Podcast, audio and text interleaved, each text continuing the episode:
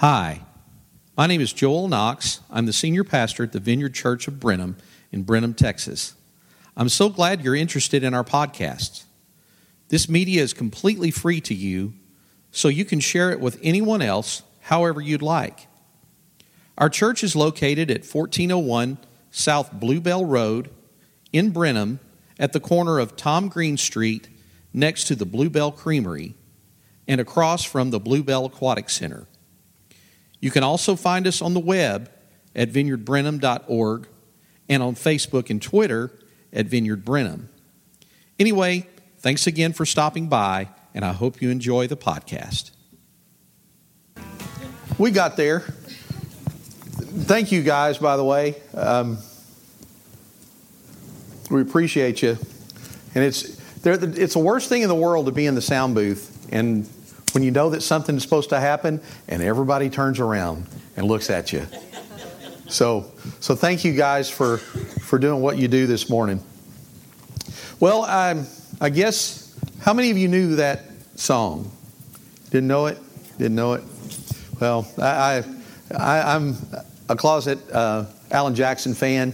Um, saw him at the rodeo a couple of times, and uh, but um, but that's Alan Jackson in his his hit song "Where I Come From." It was his 18th number one hit. And it, it appeared on an album called When Somebody Loves You. It was released in July 2001, a few months before 9 11. Of course, you, i think we all know the song, Where, Where Were You When the World Stopped Turning? That was on the following album. And so it kind of overshadowed the, the album When Somebody Loves You. And consequently, the song Where I Come From was the only number one hit off of that, of that album. He's had a lot of hit songs, and it's not hard to see why. You can sing along with him. Anyhow, I digress. Well, I'm beginning a new series this morning, and I'm, I'm calling it The Gospel with the Poor.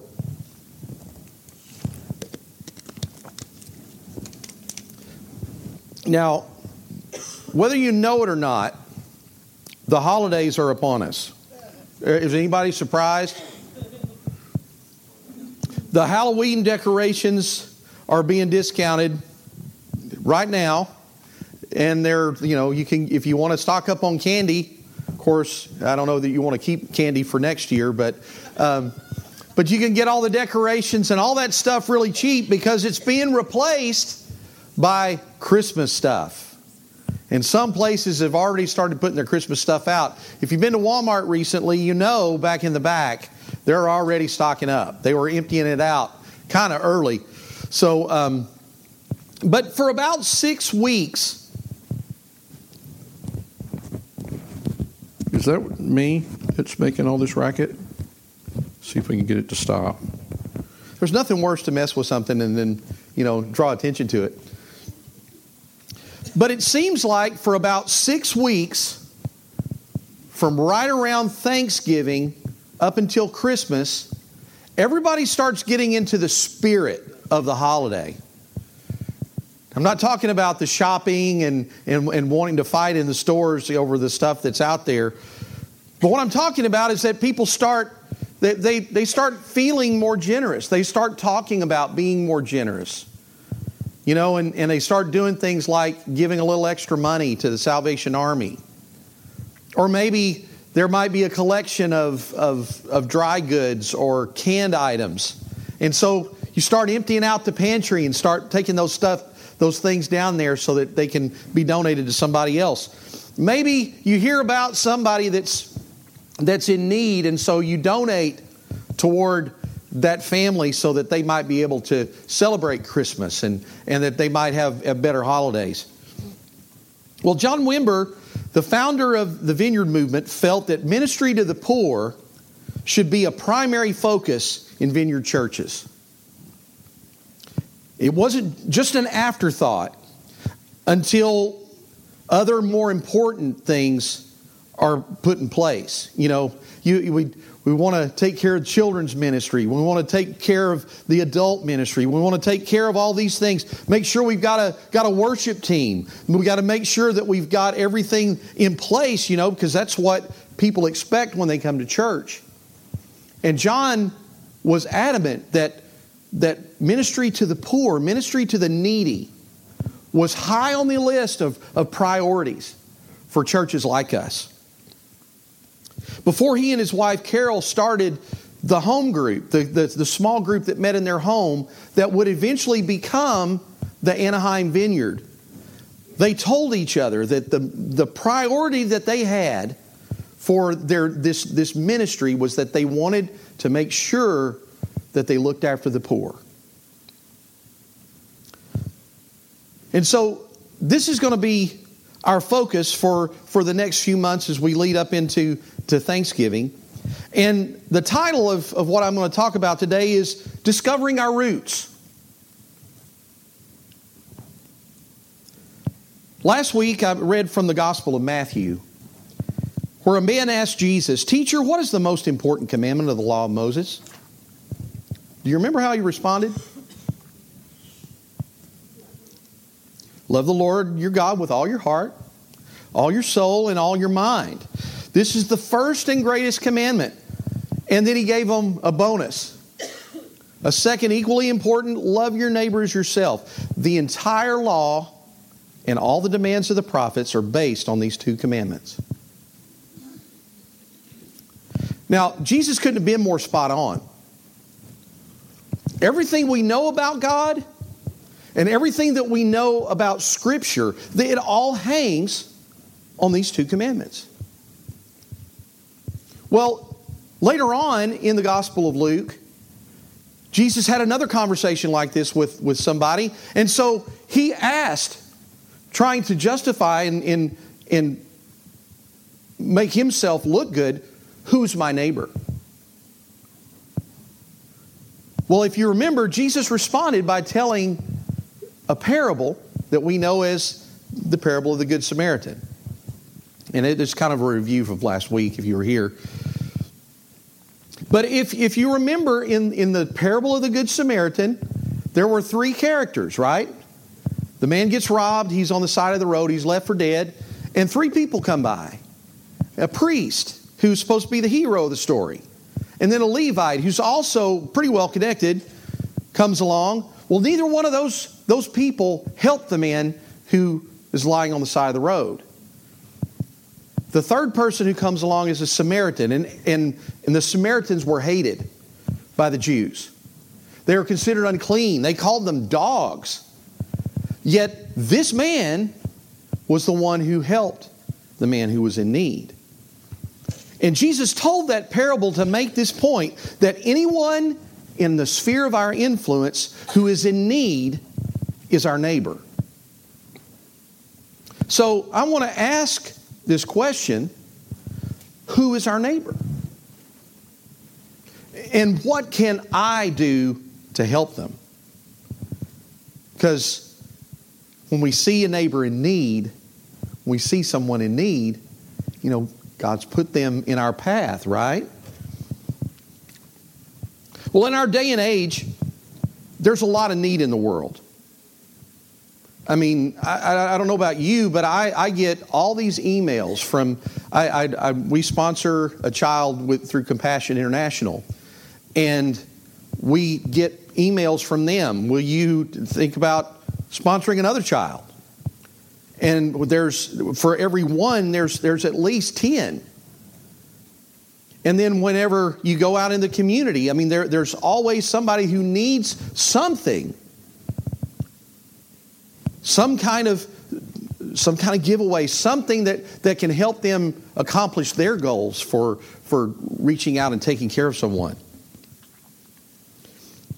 well at some point and I think this, this happens, I know it happened to me whenever I worked in Houston, that we, we learn to train our eyes. And I think you know what I'm talking about. You know, it, it's, there, there's nothing more awkward than to pull up to a stoplight and have someone come out. You know, maybe he's got a bucket with a squeegee with dirty water and he's about to smear it all over your, your windshield. Or somebody who's standing there with a sign We'll work for food, hungry, haven't eaten in a while. You know, we see them and we learn to train our eyes. Don't make eye contact. You know, we, we've, we've learned that if, if we actually see somebody when we're walking, if we don't make eye contact, and, and a lot of times it's hard to determine is this person really in need or is this, is this something else? Are they trying to, trying to get one over on me? And so that's why we train our eyes. and a lot of times we, we're like the priest or the Levite in the parable. We just pretend not to notice. We don't want to get involved because, I mean, that takes time gets messy. But that's exactly what God expects us to do to love and care for our neighbors, particularly the ones who are poor. I had something really weird happen to me yesterday. It was bizarre. Thought about someone and uh, sent them a text message. And I'd been meaning to send them a text message for a while. Well, and I, won't go into the details of the, of the story, but he's had some really bad things happen to him in, in the last year and a half. It's just, it, it's, it's been awful. Hadn't heard from him, didn't know what was going on. Sent him a text message, just, hey, I was thinking about you, hope everything's okay. Well, I get this phone call. It's not from him, it's from a girlfriend. And she goes on to tell me the story, you know, the kind of plight that he's in. And so she's telling me this, and you know, she's she's in a she's she's stranded. She has she, she's staying with people that she doesn't really know, and I mean, it's just just it, it, the story. It it was it just you've got to be pulling my leg. But the more I talk to her, it's like I, I, I think this is a real situation. And right away, I start thinking about, well, what, what if I do something? What, what, what's this going to cost me? You know, what's it going to cost me to get involved? Telling the story that, you know, he's reached out to all of his friends, no one's been able to help. You know, and, and it's, it's, when we start thinking about that, I mean, you know, how much am I going to be out for this? You know, you'd give somebody a ride and, and it ends up being, you know, way out in the boonies someplace you know, or you try to do something for somebody and, you know, and it turns into be this, you know, you, you, before you know it, you're, you, have you've, you've spent more money than you've ever intended to spend, and, and, and you don't know if you've even helped. But God expects us to be involved with those who are in need. John Wimber, in his study on healing in the Bible, referred to healing as sharing God's abundance with the oppressed poor. Scripture refers to those who are poor as being poor because of oppression. Now, when we think of oppression, it's, it's not what we, what we hear through our society in terms of it's oppression by people. It's this people group and that, that people group, this group in power and that group in power. Poverty, hunger, and dire need are all part of the curse of this evil age. In Genesis, God's judgment upon Adam was that he and his descendants would struggle to scratch out a living on the earth. That was the curse. The ground was cursed, and then they were cursed to have to yield from the ground. And Satan is the ultimate oppressor who uses systems and institutions and kingdoms of this world against the poor and the downtrodden. Now, what does this oppression look like? Well, it looks like you have someone who's working a minimum wage job, and they have a car that, that they they rely on to get back and forth to work. Everything's going fine. They've been working for a few weeks and they have a flat tire. Well, they don't have enough money to pay for a new tire. So they can't drive the car to work. So they end up losing the job. And then that affects their living situation. And it cycles out of control. It gets to a place where, you know, they're, they're, they're stuck. What are they going to be able to do? You know, add in kids that get sick, add in any of, of the kinds of things that just happen. When they happen to those who are, who are the downtrodden, the poor, those, those who really can't afford to deal with those kinds of things, it destroys them. Jesus came preaching the good news of, to the oppressed poor so that they might experience the fullness of the kingdom of God. And he quoted the prophet of Isaiah in the book of Luke, where he said, The Spirit of the Lord is upon me, for he has anointed me to bring good news to the poor. And then that good news is that the Messiah has come, and the rule and reign of God is now in control. And he sent me to proclaim that captives will be released, that blind will see, that the oppressed will be set free. And the time of the Lord's favor has come. In other words, God's rule and reign has come to break the cycle of oppression once and for all. And when the oppressed poor experience the rule and reign of God, God's kingdom breaking in, Everything they need is given to them. God supplies their needs. God's reign breaks the power of poverty in people's lives and teaches them to give to others who are in need. Because when you feel like you can't, when you don't have enough, how can you give to anyone else? How can you give if you are in need yourself? In John Wimber's teaching on ministry to the poor, he referred to a concept called redemption and lift. It was a phrase coined by Donald McGavran, a missiologist and a professor at Fuller Seminary. And he used the term to describe the transform, transformative power of the gospel on people's lives, especially on their socioeconomic condition. And there was an article that appeared in Influence magazine in 2017, and I want to read an excerpt from that to you. It, it starts by saying sociologist Rodney Stark provided a statistical evidence for redemption and lift in a book called America's Blessings. Compared to less religious and non religious people, people of faith engage in less criminal activity and more uh, pro social behavior. They experience higher marital happiness and lower divorce rates while producing more and better behaved children. They report more and better sex with their spouse and less cheating. Experience better mental health and probably better physical health too. Give more generously in terms of money and time and are better educated, more successful, and less credulous. Now, why does this happen?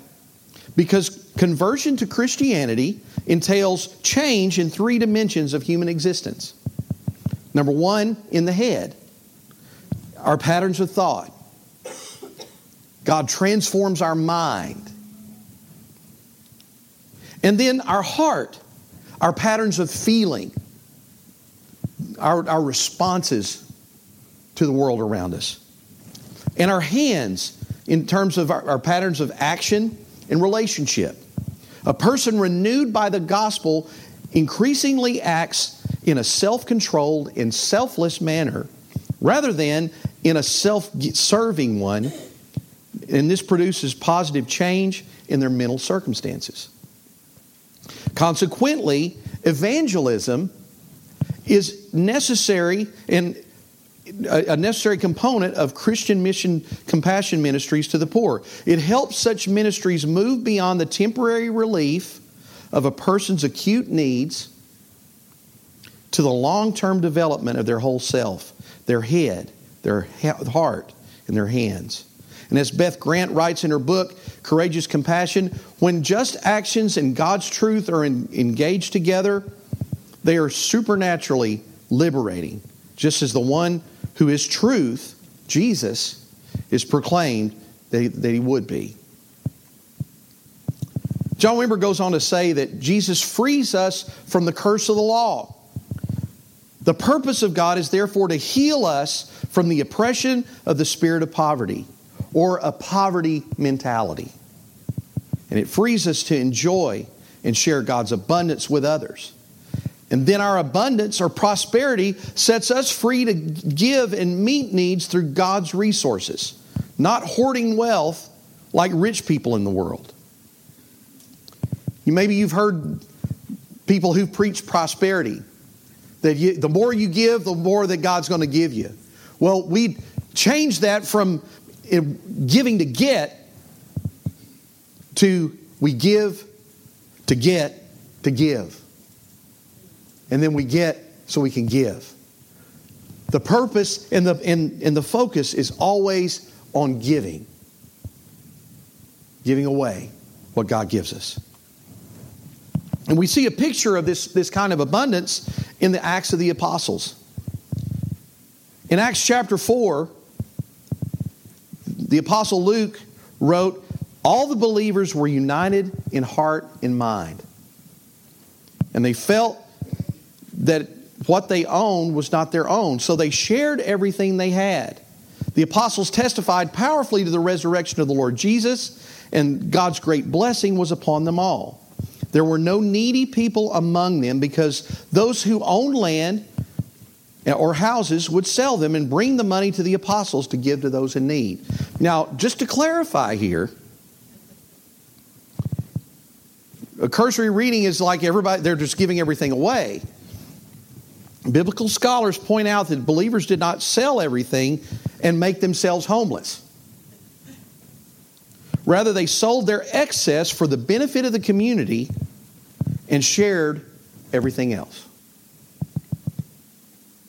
Whenever we moved here to Brenham, our desire was that our home would be a place where we could have meetings with people, that we could have community groups. And we've been able to do that. And nothing would please me more for us to be able to open our homes for community groups and for, for gatherings like we had yesterday. Thank you, Tammy and Brad, for, for such a, a nice a nice thing yesterday. We, we guys were kind of holed up here in the in the, this back room because we were afraid of the weather. But um, yeah, we were we were. Actually, it was pretty brave of us though because we were we were cooking out here under the under the, the awning and it got kind of cold. So, uh, but anyway, but the idea the idea is, is sharing what we have. The idea is, is being open and, and, and living with open hands with the things that God has given us. Now, if, if that sounds crazy to you, it, it really sounds like what Jesus told his disciples. I mean, it's possible for us to live in, an, in, a, in a way that we share everything together as, as a community of believers. And Jesus told his disciples before he went to the cross, So now I'm giving you a new commandment love each other. Just as I've loved you, you should love each other. Your love for one another will prove to the world that you're my disciples. That was what was said about the, the early church. It, it, it, I, I, made a mistake of putting it on my vest, but it, it's been popping the whole time, and I'm sorry about that. But our, our love for each other, the way that we love others who we come in contact with, that demonstrates that we belong to Jesus, that we love Him. And that says more to a community that doesn't know Jesus than anything else. They can say whatever they want to about us as, as Christians, but if we love,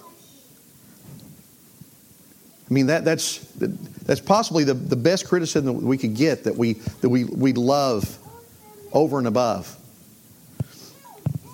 John Perkins, an American Christian minister, civil rights activist, Bible teacher, best selling author, philosopher, and community developer, said God has always wanted the vulnerable in society to be cared for. He never intended for them to languish in poverty abuse, slavery, homelessness, or other types of devastation. When we care for individuals who are trapped in these ways, when we show them love and help them move toward freedom and wholeness, we participate in bringing a little part of God's kingdom back into alignment with His greater plan. We do justice, and God smiles. So, if you wonder, that's why we're doing the outreaches that we do. That's why we go to Regency. And, you know, we've gone sometimes and, and it's hard to keep up with people because, you know, they're, they're, they're transient and they may be there one week and they may be gone the next. But we, we want to extend the kingdom and, and give people at, at Regency the opportunity to respond to the kingdom message and let them know that the, that the kingdom is available to them too. That's what we do with the closet.